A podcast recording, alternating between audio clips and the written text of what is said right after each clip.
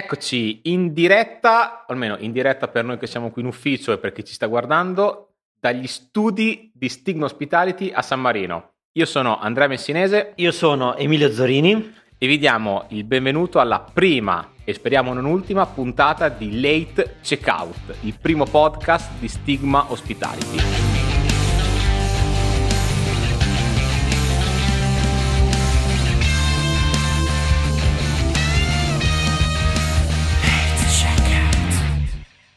Cazzo, Andrea, che, che, che figo sto nome. E Beh, come, come mai? Ma come mai late checkout? Cioè, perché abbiamo scelto di chiamarci in questo modo così strano? Perché vogliamo tenere la camera fino, fino a dopo mezzogiorno, no? No, perché il late checkout è una cosa che rompe il cazzo. Il nostro podcast ha la stessa identica funzione. Vogliamo toccare quei punti che sono scoperti, quei punti vivi che all'albergatore magari non fa piacere sentire o diversamente non vede l'ora di parlarne. Ah, perché parliamo di albergo? Parliamo di albergo. Uh, in realtà volevo fare una trasmissione sui branzini. Avevo pensato di parlare di branzini, ma la pesca penso che sia chiusa in questo periodo. O se, sì. l'hanno, o se l'hanno riaperta, mentre stavamo registrando, sappiate che era chiusa.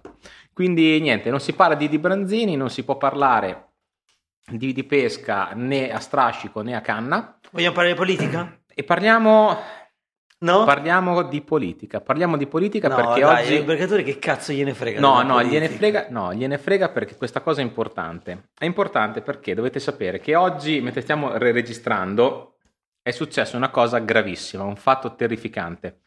Dovete sapere che il governo dei migliori, il governo dei migliori, ha scelto di chiudere la montagna da un giorno all'altro.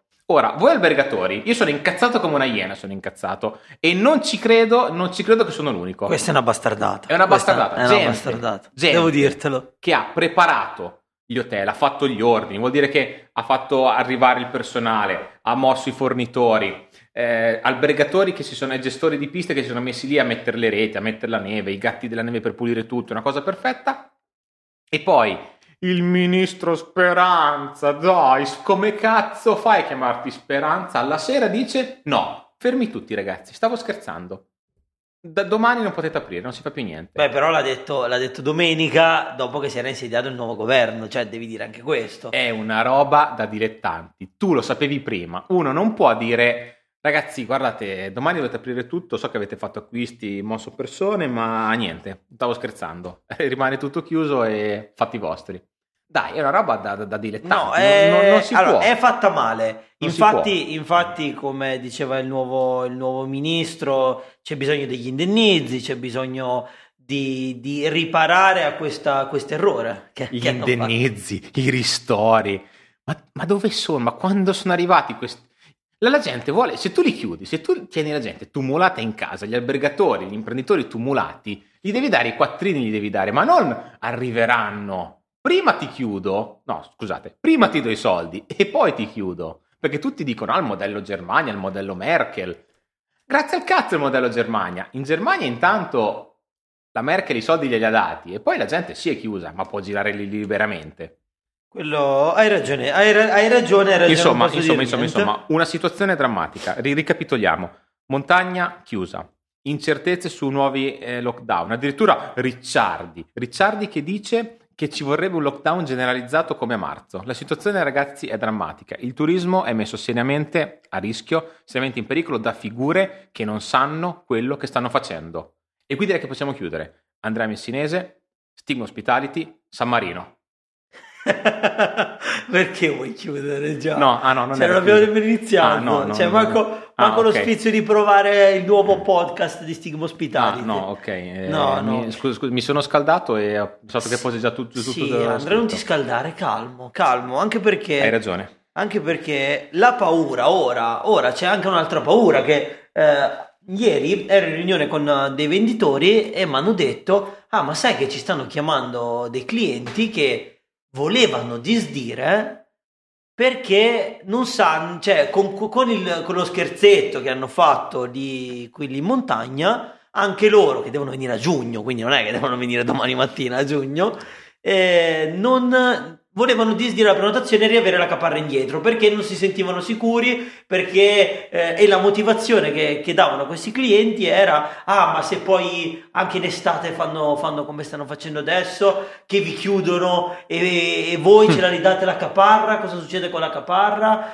Ah ma questa cosa qui. E quindi, quindi niente. Ora queste, questa cattiva informazione sta anche, si sta anche ripercuotendo sui clienti che devono prenotare sull'estate che Andrea, diciamola, diciamola tutta, l'andamento è tragico. Cioè, noi vediamo, io vedo i trend di quando dello scorso anno e tutte le strutture sono meno 10, meno 20, meno 30% sullo stesso periodo, meno 50% di prenotazioni. Certo, eh, però sono finte, sono prenotazioni finte. Perché? Sulla speranza, sono prenotazioni sulla speranza. no, no, sono prenotazioni finte perché non c'è caparra. Cioè, la maggior parte aspetta, delle... Aspetta, aspetta, aspetta, non, a, non aprire questo tema perché ne parleremo dopo. Avremo Ma tempo... io ne voglio parlare. Per... Vabbè, dai, parliamone adesso. Dai, parliamone adesso, adesso dai, dai, dai. Caparra allora... sì, caparra no. Ah, io ti dico la, la verità, onestamente eh, dirò una cosa scontata, dipende. Cioè, qualcuno dice, per me non è, non è prenotazione finché non arriva a caparra, cioè prenotazione è quando caparra entra in banca. In realtà sì, cioè questo è sicuramente vero, però vogliamo fare un'analisi un po' più approfondita di questa roba, perché ci ho ragionato questi giorni e devo dire che caparra sì, caparra no. Chiaro che in, una, in un momento ideale è sempre caparra sì, perché l'albergo è una delle poche attività che può incassare una parte dei soldi prima e iniziare a fare dei, dei lavori, però se ci sono delle organizzazioni e ci sono in giro qualche nostro cliente, lo sappiamo che ha la possibilità di fare questa roba, di guardare i tuoi numeri, sapere che tendenzialmente la mia percentuale di cancellazione è 3%, ipotizziamo, è il 3% sulla stagione. E io so che il mio flusso di, di cassa mi consente a fine stagione di avere un tesoretto con cui mi posso giostrare tranquillamente fino alla stagione successiva. Ora, se io posso fare questa roba qua, cioè se io posso non chiedere la caparra sapendo che tendenzialmente i miei clienti verranno, mi assumo il rischio di non, non prendere, qualche, di prendere qualche fregatura, qualche weekend qualcuno non si presenta, però se me lo calcolo prima e so che posso arrivare in stagione senza problemi, che pago i miei dipendenti, pago i fornitori, pago tutto, e so che tendenzialmente questa gente mi verrà in casa, perché? Cioè, adesso è un vantaggio competitivo. Poi sono d'accordo che in linea teorica va sempre chiesta. Io sono d'accordo. Sì, in linea teorica va sempre chiesta, però oltre chi riesce a monitorare il suo flusso di cassa, c'è anche chi non ne sa un cazzo di flusso di cassa. cioè, eh, parliamoci chiaramente, eh, parli con, non tutti gli albergatori guardano, eh, sanno monitorare le loro entrate, le loro uscite, sanno eh, fin dove possono spingersi a non, a non, prendere caparra perché riescono a coprire, a coprire tutte, le, tutte, le, spese che hanno, l'avviamento, perché eh, aprire un albergo, avviare un albergo costa, quindi eh, non, però loro non lo sanno e quindi sono sempre lì nel limbo eh, è il Toto Caparra ultimamente. Assisto a riunioni dove, dove mi, mi, chiedono Caparra sì, Caparra no. Caparra dipende, ce la puoi fare a stare senza Caparra? Hai eh, i venditori, perché poi ci sono 3-4 teorie sul, sul, sulla teoria della caparra, cioè ne, ne si declinano altre, altri pensieri come? Allora, chi prende la caparra e la prende perché la vuol prendere. Chi, eh, e quindi è la prima teoria, quindi la, la scuola classica, chiamiamola. Poi c'è la scuola neoclassica. La prendo, ne prendo metà, quindi il 30% di una prenotazione, solitamente prendevo il 30%, ora prendo il 15% e l'altro me lo verso in struttura. Questa è la scuola neoclassica. Poi c'è eh, una, uh, i, nove, i, novellini, della scuola dei novellini. I novellini, di... cosa fanno i novellini della Caparra? Sentiamo. Eh, fammi parlare. Scusa, eh, mi, è interessato, i novellini mi hai colpito. I novellini cosa fanno? Danno una deadline, cioè stanno dicendo in questo periodo, prenota entro un certo periodo di tempo che può essere tendenzialmente il, um, il 30 di aprile, il, prim- il, 15 di maggio, ovviamente parliamo di strutture che, che, aprono solo d'estate, quindi si fanno la stagione di quattro mesi e speriamo che anche quest'anno la facciano di quattro mesi perché se, se, dovesse veramente andare in porto il, il, le, che le scuole chiudono a fine, a fine, giugno, siamo nella merda di nuovo e siamo tutti nella merda. Però detto questo, alcuni la chiedono eh, dicono prenota oggi, me la versi quando ti richiamo entro il fine aprile. E poi ci sono gli avanguardisti o i folli. Eh, che si rifanno un po' al discorso che avevi detto tu Andrea, eh, che riescono a gestire il loro flusso di cassa, magari perché hanno altre strutture, altre entrate e quindi eh, sanno che ce la possono fare e cosa fanno? Non chiedono caparra fino e qui c'è il doppio split degli avanguardisti. Fino alcuni fino al giorno dell'arrivo, cioè quando arrivi in struttura o paghi tutto sul giorno o ti fanno il check-in, ti fanno lasciare la caparra di 300-400 euro e poi paghi a fine soggiorno come, come il classico. Oppure c'è l'altra teoria, gliela chiedo 7 giorni prima o 15 giorni prima di arrivare. Il problema di questa teoria funziona, sta in piedi. Io lo so dove vuoi arrivare, io lo so qual è il problema. Funziona. No, funziona, funziona. Sta in piedi. Sta in piedi. Come teoria sta in piedi. Ma, Ma il chi problema... cazzo chiama il il, problema- 15 di giugno le prenotazioni che devono arrivare, i clienti che devono arrivare il primo di luglio? Nessuno, perché i venditori sono infognati come delle pantere, il direttore eh, ha tutti i cazzi per la testa e c'è la gente in struttura. Cioè, voi mi spiegate un albergo di 90 camere come fa a chiamare 7 o 15 giorni prima il cliente e dire di versare la caparra, quindi tampinarlo Aspetta, perché poi qui c'è un altro problema che non, eh, non abbiamo evidenziato, che non è soltanto il problema del ricevimento. Ammettiamo che tu hai un ricevimento super performante, che riesce a fare tutte queste attività lui giornalmente, bam, bam, bam, bam, bam, chiama tutti. Ma poi c'è un'altra roba, devi verificare che i soldi siano che ti arrivati. il bonifico. Quindi vuol dire che devi avere accesso all'home banking e non tutti gli obbligatori danno l'accesso al ricevimento dell'home banking. Eh, Qualcuno lo fa, qualcuno no, non siamo anche a sindacare, è giusto, no, no, non è giusto, però non, non sempre si può fare. Non è giusto! Date l'accesso agli home banking, fate vedere quanti, quanti miliardi avete in quel conto. Sto scherzando. Per chi invece ha i miliardi non fate vedere perché poi vi chiedono più soldi. Esatto. Se fate ospitalità e siete miliardari non fate vedere quanti ne avete. E no, la cosa è questa, cioè Beh, tu devi... ci ascoltano non sono miliardari. Eh. ci ascolta, no, sono anche miliardari, chi ci ascolta sono anche miliardari. Dici? Secondo me sì. Io secondo me sì. Almeno ne io- dubito. oh, ragazzi, io ve lo auguro, cioè se avete tanti soldi sono contento per voi, non è che ve li vengo a chiedere, però sono contento per voi. Poi se volete, Eh. non so, una consulenza. Poi se qualcosa. una consulenza sapete che noi siamo sempre qui pronti, a San Marino siamo sempre, sempre operativi. E no, però tornando a seri, cioè tu prendi que- questa abitudine, dici vabbè, eh, io non chiedo a caparra ma entro 15 giorni la devi versare. E, e chiama e controlla e assicurati che l'accredito sia arrivato e poi, ah ma guarda tanto dai, sono sette giorni, eh, arrivo prima io del bonifico. Ecco, quest- a questa obiezione, io l'ho sentita tante volte quest'estate, arrivo prima io del bonifico, cosa facciamo? Cosa gli rispondi? Gli chiedi la carta di credito? Eh, ma cosa fai? Mi stai chiedendo la carta? Aspetta, e, e non si può più.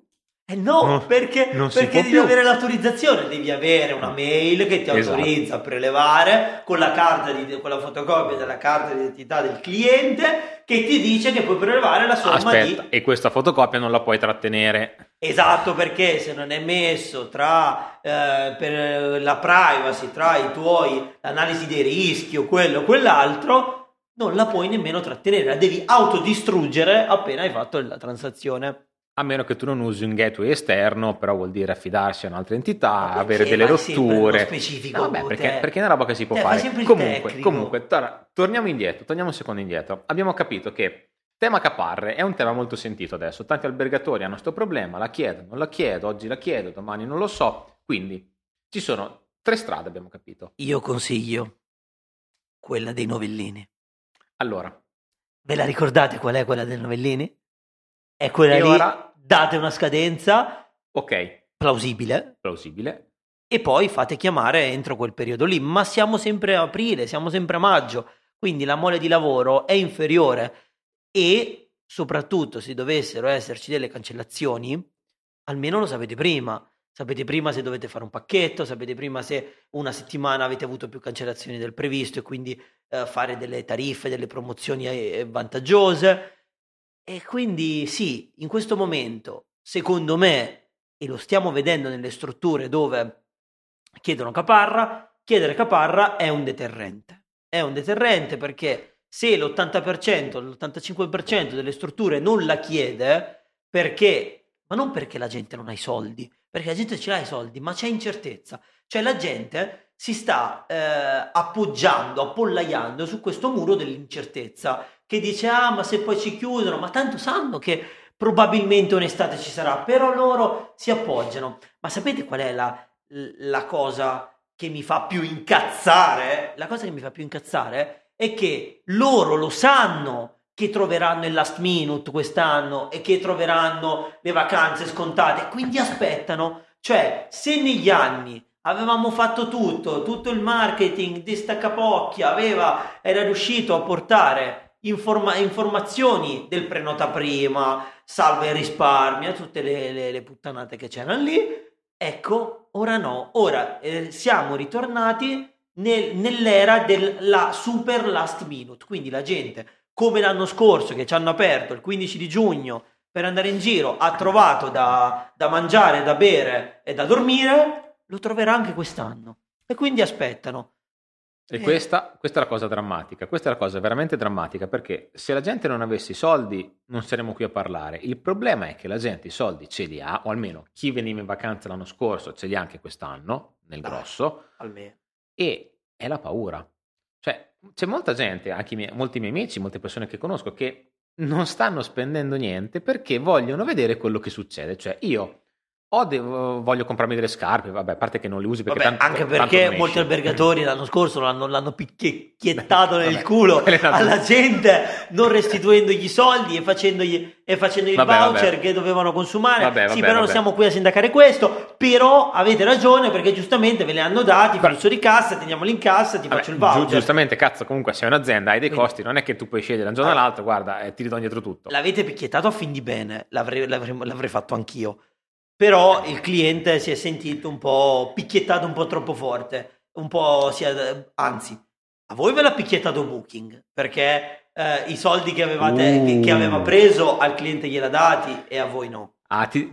Booking è stata una roba brutta perché noi abbiamo tra i nostri clienti, c'è qualcuno che è in città e quando ci siamo trovati col fatto che Booking ha risarcito le non rimborsabili con i tuoi soldi, i soldi dell'albergatore. Le non rimborsabili, signori. Cioè, è stata, cioè, è stata si è permessa roba... di risarcire le non rimborsabili pur tutelando il suo cliente, cioè l'utente è, è quello il no, suo cliente, Booking non gliene frega un cazzo Booking, di voi. Nell'ottica di Booking ha fatto una roba giusta, cioè l'utente finale, il vero, quello che dà i soldi, che paga sia Booking che l'albergo, doveva essere tutto tutelato, ma a scapito di chi? Della terza figura, che è l'albergatore. E c'è ancora gente, ci sono ancora dei professionisti che consigliano di affidare la vendita a Booking perché costa meno.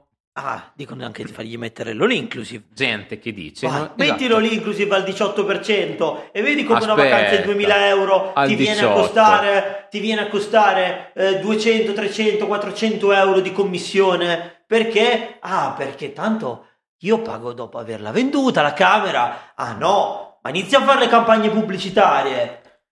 E ah, qui, eh no, è qui, nervoso, eh no, no, è, hai fatto benissimo perché si apre il secondo tema della giornata, uno che a me sta molto a cuore. E, e questo qua, cioè, perché è nata questa cultura di booking dei portali? Oltre al fatto che Booking possa anche la, la, lavorare bene, dare bei servizi, tutto quello che vogliamo, il problema fondamentale è uno e uno soltanto, secondo me che l'albergatore non c'ha voglia di rotture di cazzo. Cioè, questo cosa vuol dire? Vuol dire che tu, quando hai un, un'azienda, un'attività, in questo caso un albergo, devi, sei consapevole che ci sono un certo numero di attività che sono noiose o rompono le palle, che non vuoi fare. Ma purtroppo, se vuoi fare cose fatte bene, non puoi usare delle risposte semplici come, vabbè, io delego tutto e vedo quello che cazzo succede, perché Booking è nato da questo. Io non ho voglia di pensare a come vendere le mie camere, non mi voglio ingegnare, non voglio studiare eh, delle strategie, non voglio eh, investire in marketing perché uno non, non, so neanche che cazzo è sto marketing e due so che costa tanto quindi non lo faccio e devo anticiparli. No, c'è Booking che vende tutto al posto mio. Io sono tutto bello, bello, tranquillo. L'inverno me lo passo al mare, me lo passo una settimana bianca, me lo passo a ristrutturare la casa, eh, mi compro la moto, mi compro la macchina, mi faccio tanti bei vestiti nuovi, vado alle serate, adesso le serate non le fate più, e tanto so che io quando riapro c'è qualcuno che vende per me. Ecco, sta roba è stata devastante per tantissimi albergatori che si sono affidati a Booking, a portali, a tour operator e Thomas Cook alla fine l'ha tramvato nel culo, c'è gente che sta ancora aspettando 200-300 mila euro di commissioni che non arriveranno mai perché Thomas Cook ha chiuso. Ma cosa E mi qui- dici mai? Ma perché ci sono anche alber- ci sono albergatori che danno ancora gli alberghi ai tour operator? Danno i vuoti qui- per pieno? Aspetta, e qui si aprono altri due vasi di Pandora, ma ci arriviamo dopo. Perché il mio punto era che comunque tu da albergatore devi essere consapevole che c'è un certo numero di rotture di palle che ti devi, sost- che ti devi suzzare. Perché sono tue, cioè, perché se l'albergo non si riempie, sì, alla fine ne, ne pagano tutti le conseguenze. Ma se l'albergo è in affitto e tu non paghi l'affitto, te lo rubano. Se è il mutuo è della banca, non è il tuo. E se non lo paghi, se lo pigliano. Quindi siamo sempre lì. Quindi ogni imprenditore, ma compresi noi, eh, noi malissimo, cioè non progettici come esempio, però Male, male, Ma- male, male, malissimo. malissimo. però dovrebbe, ogni albergatore dovrebbe strutturare la propria, la propria azienda, la propria realtà in modo che ci sia un certo numero di attività che sono quelle proprio fondamentali, core, come le chiamano gli anglosassoni, che devi seguire.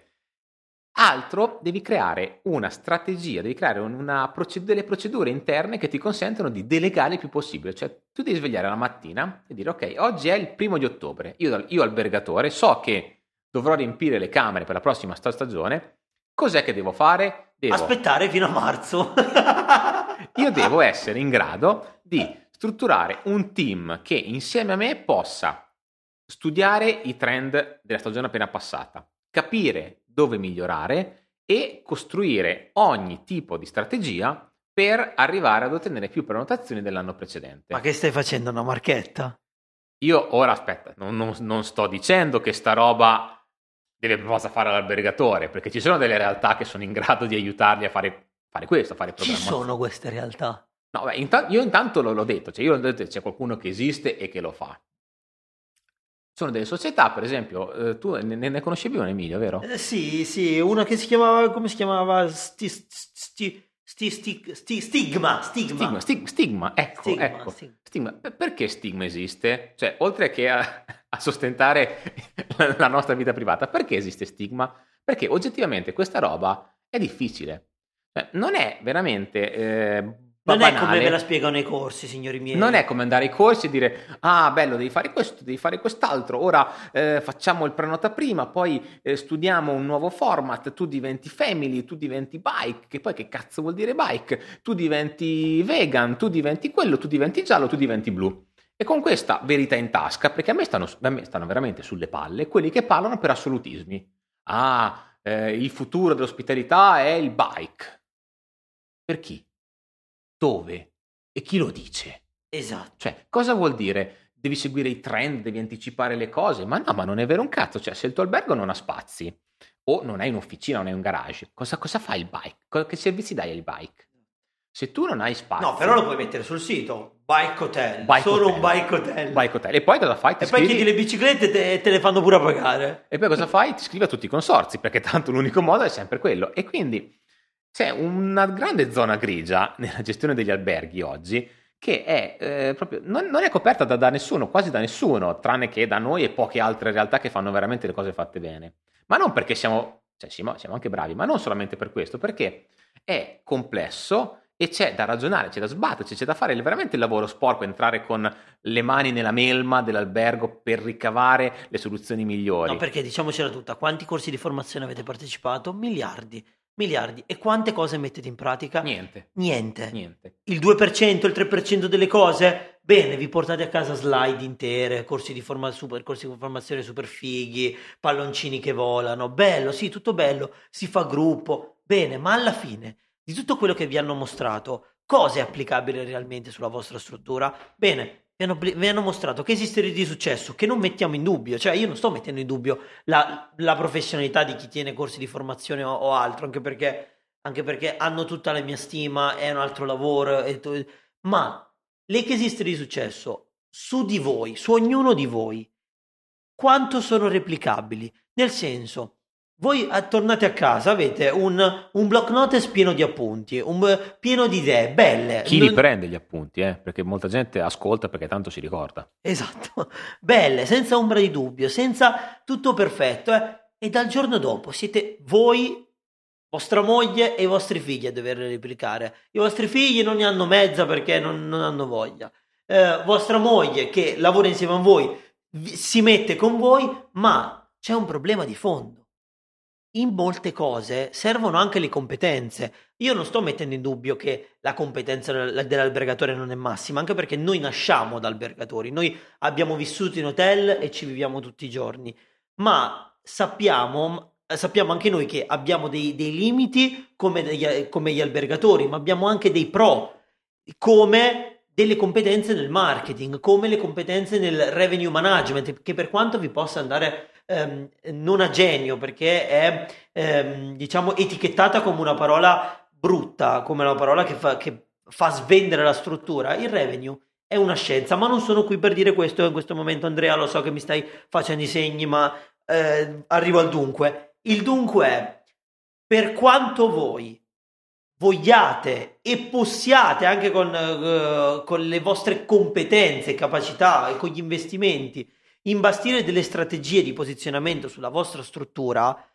ricordatevi che c'è bisogno sempre di, di qualcuno che vi supporti perché non, voi non potete fare gli albergatori, i marketer, rispondere, rispondere, al telefono, andare a fare le tariffe, pensare alle promozioni, guardare i portali, vendere le camere. Cioè, non sto marketizzando, non me ne frega un cazzo di marketizzare in questo, in questo momento, ma il, l'obiettivo, e sicuramente mi rilascio al discorso di Andrea, poi smetto, smetto, è che tutto bello, corsi di formazione ci vogliono per voi e per il personale, ma sicuramente voi ad ottobre o quando vi mettete con le mani in pasta per creare delle nuove strategie, dovete iniziare a focalizzarvi, a posizionarvi e a differenziarvi. Non ce n'è di storia, perché abbiamo visto, e andatevi a guardare il webinar sulla crisi del Family Hotel, che non è una marchetta, questo è gratuito, eh, che solo chi fa queste tre cose riesce a sopravvivere anche, tra virgolette, alle pandemie. Perché alla fine la gente va da loro, va nei loro hotel, che siano family, che siano business, che siano uh, adults only, che siano gay friendly, quello, quello, che vuoi, che siano bike hotel, ma se tu negli anni e, e nei, negli anni passati e ad oggi ti sei posizionato bene con la comunicazione, col tuo sito, con i servizi adatti, non le cose arrabattate perché hai sentito dire in associazione albergatore che tira il bike hai messo il bike di mezzo perché hai due biciclette e un manutentore che sa aggiustare le biciclette e quindi sei diventato bike. No, se tu devi sposare una filosofia, un pensiero, lo devi sposare a pieno, perché è quello che fa la differenza. Bene, mi sono sfogato. No, ma poi adesso un'altra roba che questo è un off topic, ma tutti adesso vogliono prendere i, ciclisti come clienti perché? Perché il ciclista viene in bassa stagione, viene ad aprile, viene a maggio, viene a settembre. Ma nessuno pensa a una roba. I ciclisti sono cagacazzo. Cioè, io sono un ciclista e siamo dei rompicoglioni. Cioè, noi siamo veramente fastidiosi perché è quello che fa mountain bike ha la bici sempre sporca e quello che va in strada mh, mm, ha sempre qualche problema, deve sistemare la, la, sua e quello che fa cicloturismo eh, ma deve trovare il, devi consigliare il percorso, deve, poi sicuramente fuori lo devi anche andare a prendere col furgoncino e poi gli devi fare da mangiare quello che vogliono loro gli devi dare un'officina super attrezzata che sembra che debbano costruire un jet privato perché dicevano mille cose e poi, eh, no, io, eh, io, la bici non la posso tenere in alto perché ho le sospensioni ad olio, quindi eh, deve stare in basso, deve stare in orizzontale, deve quello, deve quell'altro, cioè sono rompipalle. E io mi metto per primo e siamo rompipalle. Quindi pure sta mania dei bike, adesso una, così una cosa mi è venuta in mente, ma è fastidiosa. Ma torniamo al cardine della questione. Il problema, tu hai detto prima revenue. Revenue, perché revenue ha rovinato tutto? Perché è sempre lì per semplificazione. Cioè, quando mh, mhmm, noi andiamo a fare dei corsi o ad assistere a dei corsi, perché noi siamo i primi che fanno una marea di formazione, non applicando quello che, quello che impariamo. Perché? Perché quando si sente un concetto, c'è uno speaker molto bravo sul palco, ti parla di una cosa interessante. Tu in quel momento apprendi, sul momento dici, cazzo, è fighissima sta cosa, segni, prendi appunti, poi esci e tu in realtà te ne sei dimenticato totalmente. E la stessa cosa succede con ogni teoria, quindi il revenue perché è, si è de- deformato fino a diventare vendi la camera a 29 euro, a 19 euro a notte, così poi fai volano commerciale, come lo chiamano. Perché? Perché il concetto qual è stato? Ok, revenue, devo eh, amplificare al massimo l'occupazione e per farlo cosa devo fare? Vendere più più basso perché così creo domanda. Che è sbagliatissimo, è una cosa che non sta né in cielo né in terra, però a forza di, di sentirla, a forza di vedere che lo facevano gli altri, eh, dopo sai c'è lo spirito di... come, come si chiama? Quello che quando tu fai una cosa io lo vedo lo voglio fare anch'io. E, que- quella roba lì, insomma. Quella roba lì. Quella roba lì. Cioè, quando un albergatore vede che un altro albergatore fa, fa qualcosa, giusto o sbagliato che sia, perché non, non, non importa, se lo fa lui lo faccio anch'io. E se lui lo fa, io lo faccio meglio. Quindi, se lui vende a 29, Io vendo 28. io vengo a 28. Guarda che così impari. Che è una roba, ragazzi, che è fuori di testa. Cioè, tu dovresti dire, cazzo, quello vende a 500. No, io voglio vendere a 600, voglio vendere. Poi magari non ci arrivi, poi magari è fuori portata, magari quello è un 5 stelle, tu sei un 3. Però l'idea dovrebbe essere sempre, non cazzo faccio meno e così gli Eh, rubo ma le perché cose. quello è del tutto subito. Dovrebbe essere, Quella- faccio di più. Chi ha portato il revenue e ha, ha massacrato delle destinazioni, e ora ci sono delle destinazioni che la parola revenue non la vogliono più sentire, quindi noi utilizziamo strategia commerciale. Eh, e sono viziati dal fatto che, ehm, cioè, eh, sono viziati dal fatto che il revenue ha fatto perdere soldi e ha fatto svalutare gli alberghi, ma gli alberghi li avete svalutati voi, perché pur di avere tutto subito, voi abbassavate i prezzi, creavate occupazione, ma quell'occupazione vi, vi portava dei costi, sempre più costi, sempre più costi, i fatturati aumentavano, ma per molti anni molti albergatori non si accorgevano che anche i costi aumentavano.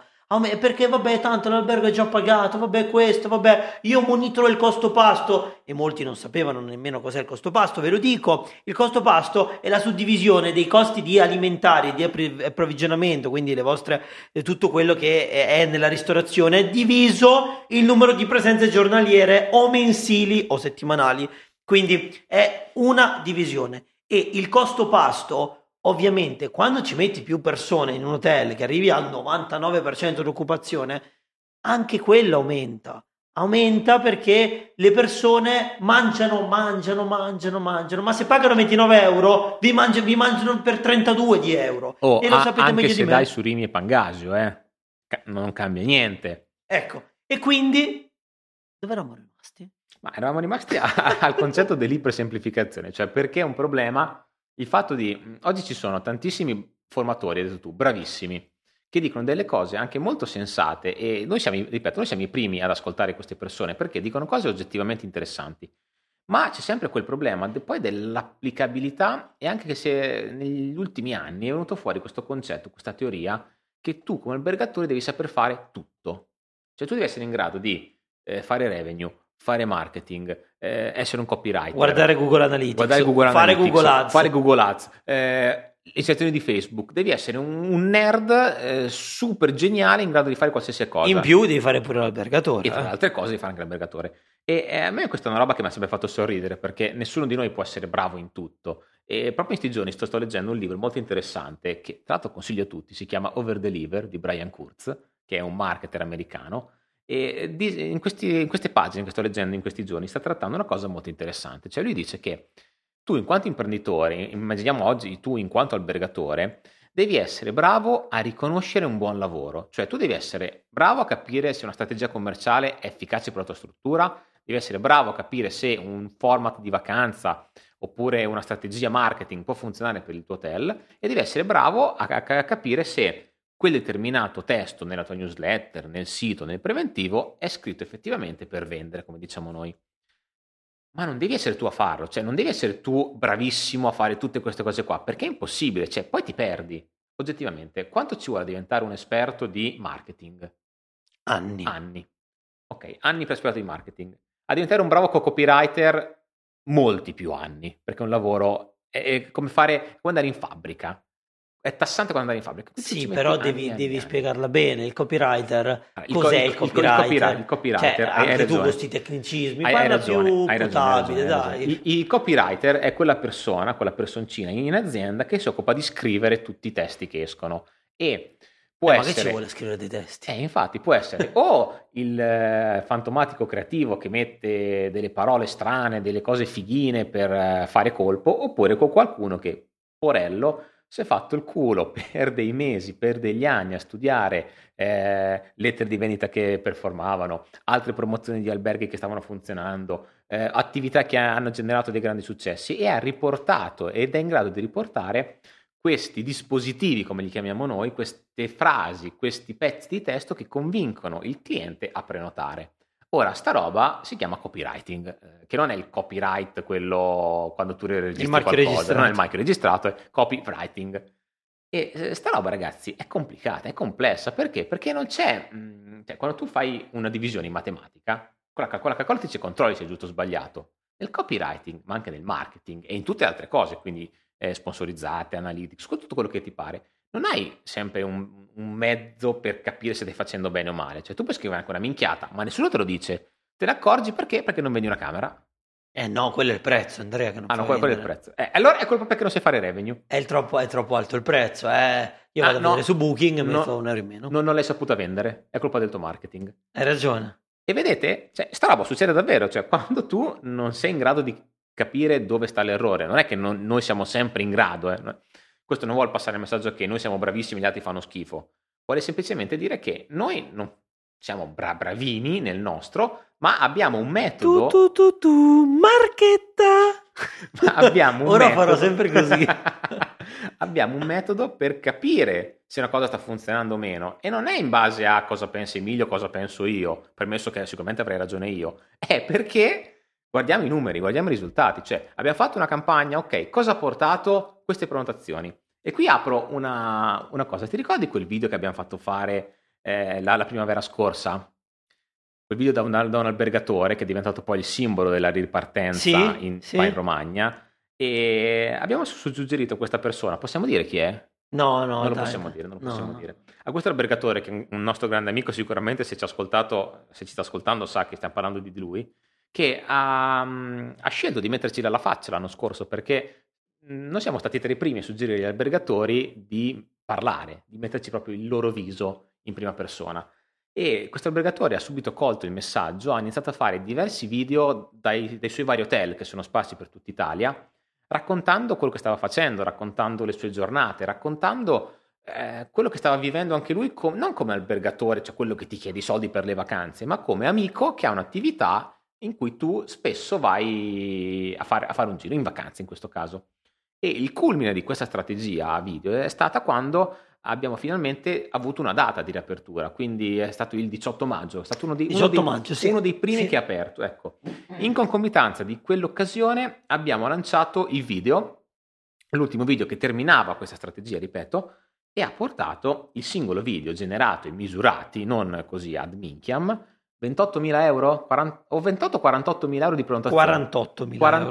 48.000 euro di pronto tra, tra tutti gli alberghi, eh, non solo in uno, tra tutti gli alberghi, 48.000 euro. Con Da- un video con un girato video. amatorialmente con eh, in video selfie. L'investimento è stato, vabbè, 1000 euro dell'iPhone, perché ha un iPhone su questo albergatore, e, e la struttura, basta. E vabbè, qualche migliaio di euro, no, neanche qualche migliaio di euro, proprio po- poca roba di, di- di advertising. Po- pochissima, Proprio perché poca, poi poca roba. lavorava in organico. Ah, addirittura poi è stato anche ricondiviso da testate giornalistiche, è stato presente in articoli nei giornali. Il TG3 è andato a fargli TG3, un'intervista, due sì. volte, è andato due volte a fargli un'intervista a questa persona, per- a questo albergatore per mm, fargli complimenti per quello che aveva creato. Quindi eh, si apre l'ultimo tema che avevo preparato per oggi io. Ah, già siamo agli Perché- sgoccioli? No, no, no, no, no, no. Cioè, dopo iniziano le, le cose serie. Io sono quello che dispensa favelle e un po' di, di- di cazzate. Dopo Emilio parte con le sue argomentazioni serie. E la mia domanda è questa. Cioè, oggi, 2021, così capite che siamo live, anche se registrato. Per un albergatore è giusto metterci la faccia oppure no? Cioè, tutti dicono, sì, sì, sì, devi metterci la faccia, devi fare quello, devi fare quell'altro, ma lo devi fare tu come persona o tu come rappresentante della tua attività? Cioè, adesso vado al punto così capiamo meglio. Interessante. Così capiamo meglio. Eh, oltre a questo cliente che è un nostro grande amico, è successo que- quest'inverno un caso che ha mosso, diciamo, un pochino tutte le opinioni positive e negative verso un albergatore. Questo albergatore è Ivan Favalli.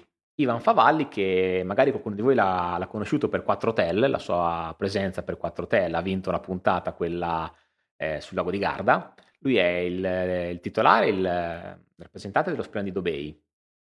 A Riva, credo che sia, non mi ricordo. Comunque, Non mi ricordo, cerco, lo- cerco. Lo Splendido Bay, che è un hotel a 5 stelle. E perché è salito agli albori della cronaca? Eh, Ivan è sempre stato un, un, albergatore un po' sulle righe, diciamo, sopra le righe, che amico dei VIP, tanti clienti importanti, eh, calciatori, musicisti. Padenghe sul Garda. Padenghe. Padenghe. Vabbè, que- quella cosa lì sul Garda. Google dice così. Tra l'altro un hotel meraviglioso, splendido, cioè, splendido non solo di nome ma anche di, di fatto.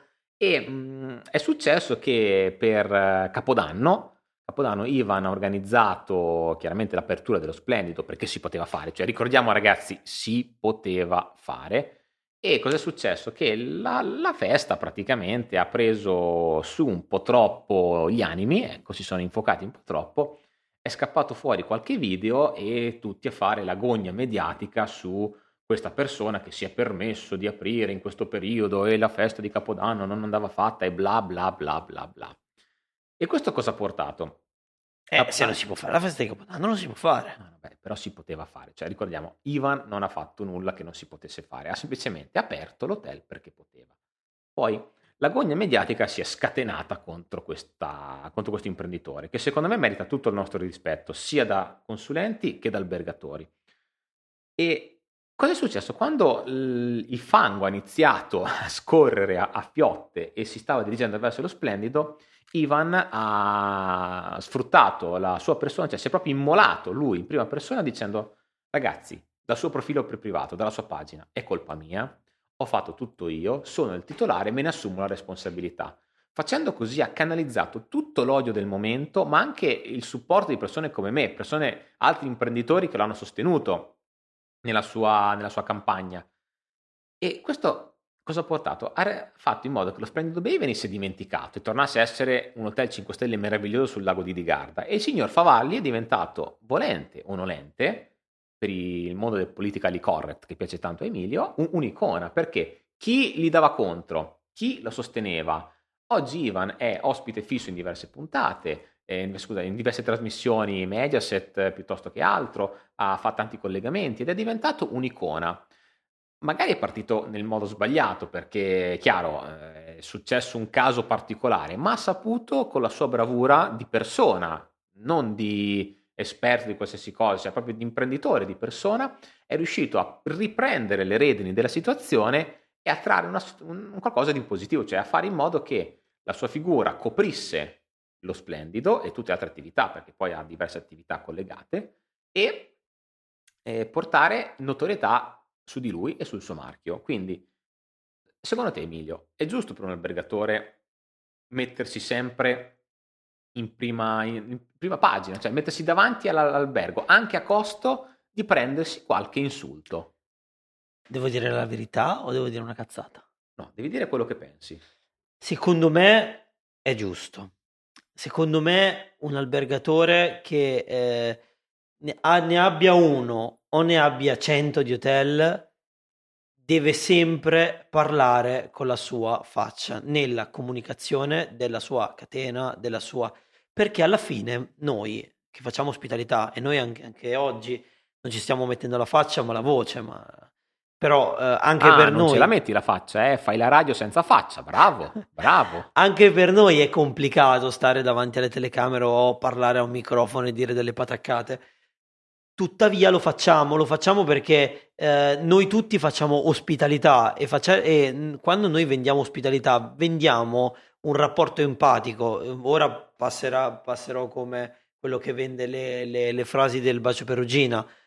Ma vendere una vacanza significa vendere un'emozione, in questo caso è un po' come, un po come il diamante che per sempre, non so che cazzo c'entra, però vabbè, volevo dirlo. E eh, a mio avviso se voi vendete vacanze o se voi siete iosti, iosti, iosti della, della vostra struttura, è sempre bello che le persone, eh, i potenziali clienti, gli ospiti, possano acquistare le vacanze conoscendo chi c'è dietro, indipendentemente per quanto piccolo, medio o grande che sia questo imprenditore, che ne abbia uno, dieci o cento. Però il mio consiglio sulla vostra comunicazione, eh, se dovete imbastire un progetto di comunicazione, ecco, non dimenticate di metterci la faccia, perché è importantissimo nel 2021 differenziarsi in un modo molto semplice, vendendo ciò che voi avete creato con le vostre mani. E questo è un consiglio, ma che diamo a tutti gli albergatori, a chi più a chi meno, lo diamo sempre. E la risposta sapete qual è? A parte questo nostro amico che ormai ci ha preso l'abitudine a fare video, a metterci la faccia quando prende nuove strutture, la risposta è sì, sì, vabbè, dai, ma che cosa sono ste cazzate? Dai, no, no, la prossima volta, dai, ma mi vergogno, dai, ma quello, dai, ma quell'altro. È brutto, è brutto perché poi ci si riduce a, sa- a comunicare sui, so- sui vari social media, su Instagram, su Facebook, perché ora sono comunque i due canali principali, eh, sempre a comunicare eh, pacchetti di vendita, sempre a comunicare qualcosa che gli vuoi, gli vuoi propinare, qualcosa che gli vuoi eh, vendere. E la gente si è un po' stufata. Quindi... Soprattutto in questo periodo, soprattutto in questo periodo dove eh, purtroppo non si può sempre provare a vendere. Ecco, e sul fatto, quindi eh, ricordatemi che vi devo, vi devo dire due cosine sul fatto di provare a vendere, di smettere di sempre di provare a vendere, di fare marchette come sta facendo Andrea. E riprendendo al fatto di metterci la faccia, sì, abbattete il muro della paura, iniziate a fare qualche video divertente, eh, qualche video che vi prende in prima persona, non dico che dovete fare i, i giullari di corte, dico solo che dovete provare a vendere l'emozione che avete creato. Se avete creato un hotel è un po' troppo eh, filantropa questa. No, è un po' troppo astratta, cioè provare a vendere l'emozione che avete creato. Eh sì, no, perché... secondo me vuoi dire, eh, scusa se ti interrompo, dire sta roba qua che... No, che cazzo mi interrompi a fare? E invece, invece ti interrompo. eh, funziona così, qui funziona così. E funziona così appunto che voi non dovete neanche essere degli espertoni davanti alla camera, essere padroni del video come degli attori, perché il vostro ospite non vuole quello, cioè vuole vedere qualcosa di vero dovete comunicargli ecco. la, cioè, perché la vacanza nel vostro hotel è speciale? Perché avete rifatto le suite? Perché c'è l'autoclave nuova e l'acqua arriva pulita e non c'è la legionella? No! Qualcuno ha messo anche che dà l'aria condizionata aria 20, H24. No, no, ragazzi. Allora, qualcuno nel 2021, sempre perché siamo in diretta, registrata, mette ancora nelle newsletter la grande novità del 2021. Ti do l'aria condizionata H24 free.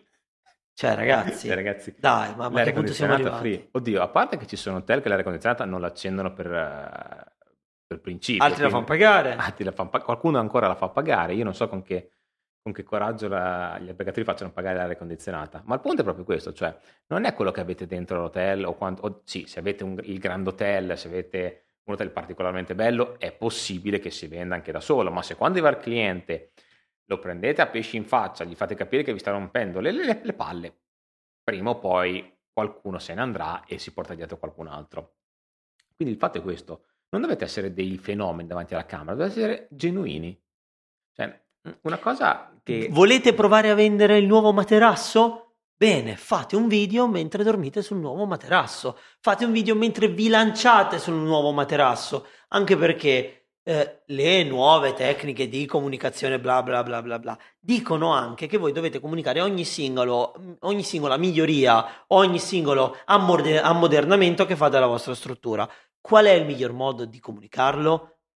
Provandolo facendo vedere il miglioramento anche un video semplice che, vi, che ha un po' di creatività un po' di, di, di cose in più non dico che diventa virale, perché l'obiettivo non è diventare virali, diventare virali ci vogliono settimane e settimane di studio, oppure fai una, una gran cazzata e diventi e virale. subito virale. Però sicuramente se dovete presentare l'aria condizionata dovete presentare il materasso nuovo, un po' di creatività la dovete mettere e non sempre davanti alla telecamera tipo, eh, non lo so, tipo il, il, giornalista che si fa inquadrare mentre tocca il, il divano, il, il materasso.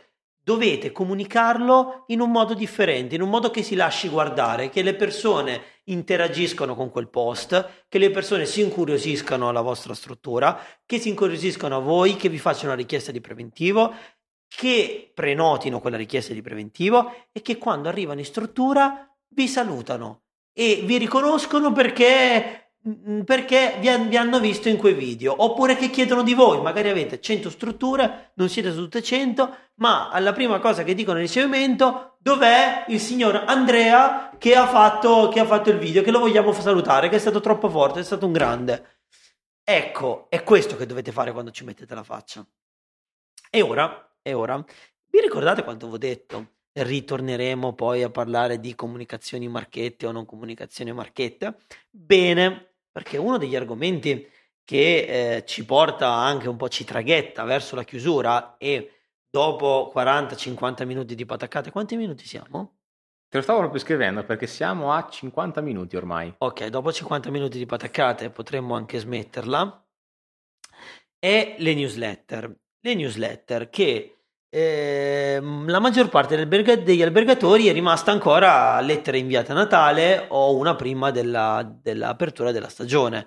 Però la mia domanda è ancora perché? Perché succede ancora questo? Perché vi ostinate a non mandare le newsletter se è l'unico mezzo di comunicazione che avete con il cliente nel 2021, voi mi potreste dire ma lo faccio già e io vi dico bravi, però ci sono ancora molti albergatori che non se ne fregano un cazzo delle newsletter e continuano a campare così, andare avanti e fare la, la, loro letterina di Natale, la letterina di aprile prima di, di aprire la struttura.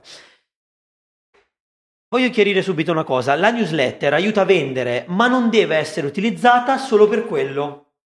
Voi sapete che le newsletter non sono solo vendita, ma la newsletter ha due funzioni.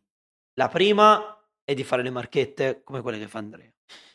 Che per il prossimo podcast gli dirò di aumentare la di dose aumentare, di fare più marchette perché non sono abbastanza. La seconda è informare creare delle vere e proprie newsletter informative e non commerciali è una delle prime strategie che io mi sento di consigliarvi e che secondo me dovreste prendere appunti. Cioè, voi dov- dovreste tornare a casa oggi e chiedere alla vostra web O magari ci siete già a casa, eh. Eh, esatto, o alla vostra web agency o vostro, a chi vi cura queste, queste attività e chiedere ma quante newsletter inviamo all'anno? Prima domanda. Seconda domanda, cosa comunichiamo nelle newsletter? Anche perché se fate questa domanda vuol dire che non vi siete mai interessati di cosa, di cosa, cosa mandate, di cosa l'hotel comunica a vostro nome, perché se è il vostro comunica a vostro nome. Eh, ma mica ci deve pensare lui, scusami. C'hai ragione anche te.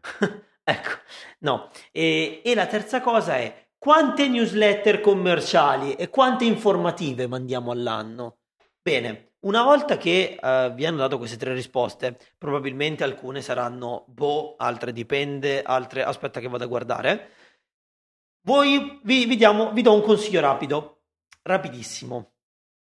Eh, vi, vi calendarizzo in pochi minuti tutto un anno di newsletter, indipendentemente che voi siate una struttura business o una struttura aperta tutto l'anno, o una struttura che in inverno è business ed estate leisure, o una struttura che è tendenzialmente solo e esclusivamente leisure. Vai, mi stavo spegnendo, ho ritrovato l'attenzione, vai, vai. Hai visto, hai visto? Questo ci piace, questo visto ci piace. piace. Allora, dovete capire che la newsletter aiuta a vendere. E questo è soldato ma non deve essere utilizzata solo per quello. La sua potenza è inarrestabile e infatti rientra tra le strategie di marketing della piccola bottega e di Apple, quindi immaginate la piccola bottega sotto casa che smanetta un po' a fare le newsletter, che vi manda un po' le promozioni, un po' vi dice che ha fatto un nuovo prodotto, ecco, anche Apple fa la stessa cosa, quindi il mezzo è lo stesso. E la mia domanda è, perché con una potenza così ampia voi non sapete ad oggi quante newsletter fate all'anno, oppure lo sapete e il vostro numero è inferiore a 5? Bene, perché? Ma eh, 5 nel mese dici? No, 5 all'anno. 5 all'anno. All- all'anno. All'anno. all'anno. allora, il consiglio principale è, secondo me, il vostro hotel deve programmare minimo, minimo due newsletter al mese. Due che sia gennaio, che sia febbraio, marzo, aprile, maggio, giugno, vabbè, minimo due, minimo due sono le sindacali, ecco. Sotto quello voi non potete non comunicare. Dopo, quindi quando si arriverà nella vostra alta stagione, alta stagione, quindi che siate in montagna o che siate in, uh, al mare o che siate nell'alta stagione delle fiere perché siete un polo, un polo fieristico, ecco, lì bisogna intensificare, quindi lì predisporne 2, 3, 4, 5 a manetta, dovete andare a prendere pure quelli che sono venuti nel 1980 in vacanza da voi o per la fiera o per... dovete andare a prendere chiunque. Ovviamente dovete ricordarvi di profilare alla base il vostro database, cosa che è argomento che non tocco. Questo perché è un argomento, magari ne parliamo nelle prossime puntate perché ragazzi sembra stupido ma c'è da parlarne tanto. È un bagno di merda. È un bagno di merda. Cioè, non c'è un hotel che eh, forse qualcuno l'abbiamo trovato che ha una profilazione così segmentata del proprio database che ci sa dire quali sono i vecchi clienti, i nuovi clienti, i clienti che hanno soggiornato in tot mese, chi prende la spa, chi prende quello, perché la profilazione, ecco, chiariamo questo, è alla base di una strategia di newsletter.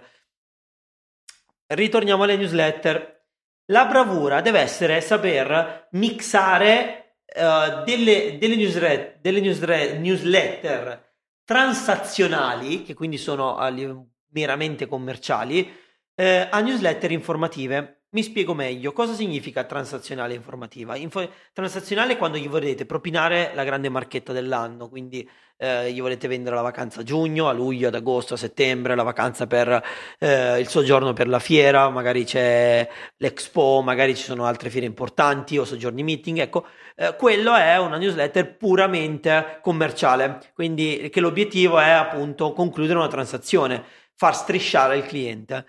La seconda è informativa e quella vi serve come un corollario delle vostre munizioni, perché vi serve per farvi conoscere in maniera un po' più eh, approfondita, privata, un po' più empatica, per ritornare sempre a questo, a questo, a questo termine, la vostra struttura. Quindi anche degli argomenti off topic che non c'entrano un cazzo con la vendita sono importanti perché se voi continuate a spammarli di, commercia- di marchette, di promozioni, di pacchetti, la gente smetterà di leggervi e ogni volta che arriva una vostra comunicazione, bam, la butta nel cestino.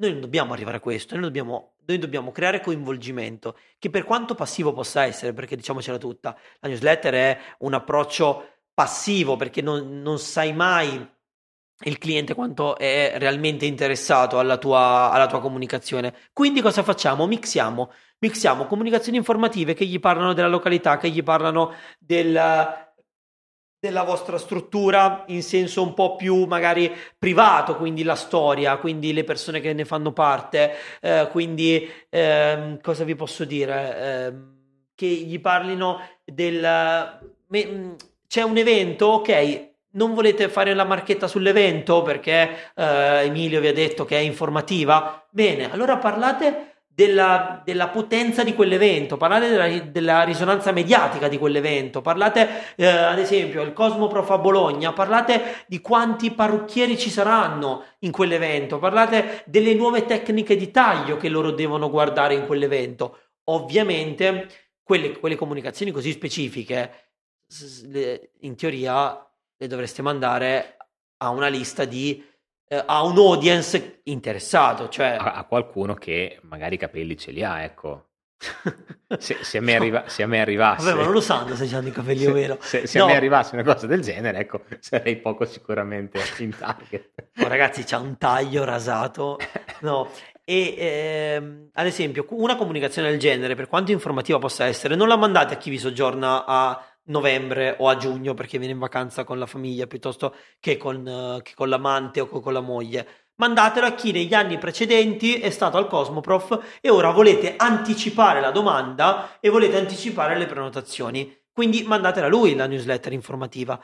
E così, vi ho fatto l'esempio di un, di un evento che mi è venuto qui, qui sul momento, ma così potrete, potete farlo per gli altri eventi o per la classica e tradizionale estate o per la vostra settimana bianca se siete in montagna. Insomma, la newsletter informativa non deve vendere e come call to action molte volte o i consigli possono essere o rimandate alla vostra pagina social o eh, la newsletter informativa termina con sei d'accordo con noi rispondi sì che è, un, è una sorta di mini interazione un, in quel caso è un, mar, è un mini marketing a risposta diretta direttissima, ehm, oppure terminate con saluti e baci dalla montagna, dal mare o da i nomi delle persone che ci sono all'interno della struttura, perché noi, noi abbiamo, abbiamo, strutture che eh, non sono solo familiari, ci sono molte strutture che l'imprenditore albergatore non esiste all'interno della struttura, quindi la, la, comunicazione anche in quel caso noi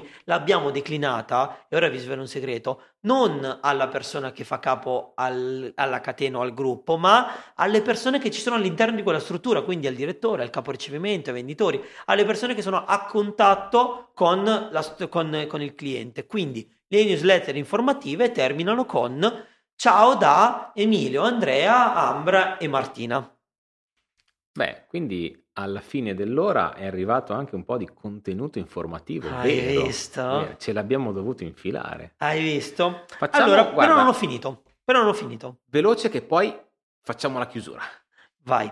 Allora, immaginiamo, facciamo un esempio. Voglio entrare ancora nel, nel- nel pratico. Facciamo un esempio. Immaginiamo che Emilio vi abbia detto di inviare due mail al mese. Bene, sono 24 mail in un anno. Bene, su 24 email, almeno 9 o 10 mail devono essere informative, giusto per darvi anche dei- degli indici, dei parametri, perché poi eh, alla fine potete dire sì, ma sto coglione mi ha detto che devo fare le informative, ma quante informative devo fare? Bene, su 24, 10, un po' meno della metà devono essere informative, perché, rullo di tamburi, io mi immagino che non ne mandiate 24, ma nei periodi di alta stagione tampiniate i vostri clienti con altre comunicazioni commerciali e quindi le comunicazioni commerciali aumentano vistosamente da 12 a 18 e le informative restano sempre a 10, a meno che non create qualcosa per cui le- anche le informative debbano crescere. Bene, ve lo ripeto, ve lo ripeto, le informative non devono vendere in alcun modo. Voi non dovete vendere da quelle newsletter. Se la risposta che, mi state, che state pensando è sì, ma cosa mi porta una newsletter del genere? Un cazzo! E questa è la risposta. Non vi porta niente, ma vi porta informazione, vi porta credibilità, vi porta autorità al cliente. Questa, questa è una novità. Questa è una grossa novità. La newsletter non porta un cazzo. Sì, Uh. perché le, le newsletter informative tendenzialmente non vi porta euro in tasca, ma se voi state ascoltando il podcast, noi lo facciamo per farci conoscere, per, per fare un po' dei, dei cazzoni, un po' così. Perché vogliamo dire un sacco di cose, ma solo se rimangono in ufficio non fanno ridere, Esatto. quindi le vogliamo condividere col mondo. Esatto, ma anche perché ci siamo accorti che tutte queste cose che vogliamo dire non le possiamo comunicare tramite una newsletter, perché eh, chi è iscritto al nostro- alla nostra newsletter le riceve. Noi diciamo, parliamo delle nostre case history, parliamo di consigli, diamo, vendiamo perché marketizziamo anche noi, perché queste, queste metriche che vi stiamo dando più o meno le utilizziamo anche noi, funzionano, ma vogliamo fare di più, vogliamo dare più informazione, più autorevolezza, più e dovete fare anche voi così con il vostro hotel. Quindi dividiamo eh, per mese gennaio, febbraio, marzo, aprile. Bene. Allora, eh, andiamo un po' a macro contenuti perché poi non, non stiamo a soffermarci. Fe- Prendiamo l'esempio di una struttura estiva. Struttura estiva aperta 4, mesi, primo giugno, 15 settembre, 4 mesi. Allora, parte, parte giugno con una parte gennaio con una newsletter di benvenuto al 2021 e presenta le nuove tariffe. Poi parla delle novità, io ora sto andando avanti nei mesi, eh. poi parla delle novità, poi le segmenta queste novità, poi parla, si apre Pasqua, pacchetto di Pasqua, e poi parla delle tradizioni del posto, e poi parla delle località più vicine al posto, e poi parla delle persone, delle persone che hanno, che hanno eh, trascorso, ehm, persone parlo di collaboratori che hanno fatto, eh, che hanno lavorato l'estate precedente, quindi magari i riconfermati della- del 2021 o del- dell'anno in corso. E poi man mano sempre più commerciali, sempre più commerciali perché la gente eh, in estate non vuole fuffa, non vuole informazione, vuole commerciale, quindi voi in estate da, da maggio in poi martellate 3-4 newsletter al mese, bam bam bam, una settimana. Andateli, andateli a, a pressare, a marcare l'uomo, come Ringhio Gattuso quando giocava al Milan. Ecco, dovete fare così per poi in estate, un po' in estate inoltrata, quindi luglio, perché poi giugno si deve pensare a vendere. Giugno è il mese dove si macinano più conferme, fino a metà luglio si deve macinare. Bene, da metà luglio in poi, ecco, lì reintroducete le newsletter informative, quindi parlate dell'estate come sta trascorrendo, eh, qualche fotografia dell'estate.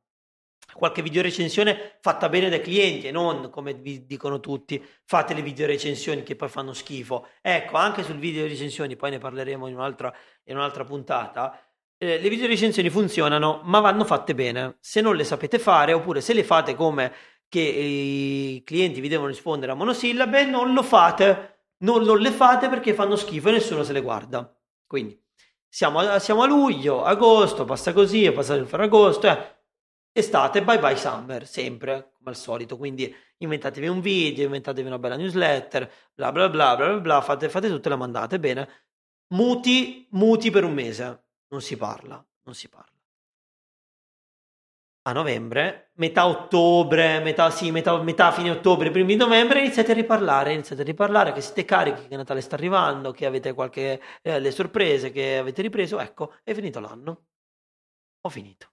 No, nel senso, poi arrivate a Natale, auguri di buon Natale, buona Pasqua e vi rinnovate uh, l'anno nuovo con baci e abbracci. Ecco, questa è una strategia semplice, proprio fatta di A più B più C, di newsletter marketing. E per ora è tutto da Emilio Zorini, Stigma Hospitality, San Marino. Bella, bella questo approfondimento sulle newsletter. Ti lancio il là a una cosa, ma se ci provassimo ogni puntata a dare una mini strategia operativa agli albergatori che ci ascoltano su una qualsiasi materia. Vai. Oggi è stata la, la newsletter. Vai. decidiamo alla prossima puntata, quindi settimana prossima. Io ce l'ho già. O ce l'ho già l'argomento. Lo, lo volete sapere? Lo volete sapere? Sì, ve lo dico. La prossima volta io dall'alto della mia saggezza, dalla, eh, dalla mia professionalità, perché se ascolto se aspetto quell'altro che parla di politica o cose, se aspettiamo bene, vi parlerò del marketing plan e non è una cazzata, non lo è perché il marketing plan, amici miei, signori miei, è una delle potenze più potenze più potenze che un albergo possa avere. Non, non è un, una, un'anglosassata, un'anglosassata si dice, sì? Anglosassonata, boh, Sassonata, forse, ma sì. Non è una cazzata. Fidatevi che in una pagina, la prossima volta, io vi faccio scrivere il marketing plan in nove punti in una pagina. E se non lo fate, siete delle teste di cazzo. Fatevelo dire. E eh, che cazzo. No, dai, prossima volta marketing plan. Vai, Andre. Prossima volta allora vedremo il marketing plan e io mi preparerò qualche altro argomento bello succoso, bello garnito, come dicono qui a San Marino, per stuzzicare la vostra attenzione. Beh, direi che da San Marino è veramente tutto. Questa è stata la primissima puntata di Lecce Out, il primo podcast di Stigma Hospitality da San Marino. Ci vediamo settimana prossima. Fateci sapere nei commenti. No, no, non ci sono i commenti perché è un podcast. Fateci, mandateci una mandateci mail. Una ecco. mail info Scriveteci una mail. O ragazzi, fate schifo. O ragazzi, dai, ci sono cenni di, di, miglioramento perché dovete sapere che è la nostra prima uscita. Con, con questo e, e come vedete non sappiamo fare una fine perché continuiamo a parlare anche se abbiamo detto fine esatto e niente vi e salutiamo ora, fine davvero ciao da Andrea Ciao da Emilio. Ci vediamo settimana prossima. Vai con la sigla. Late checkout.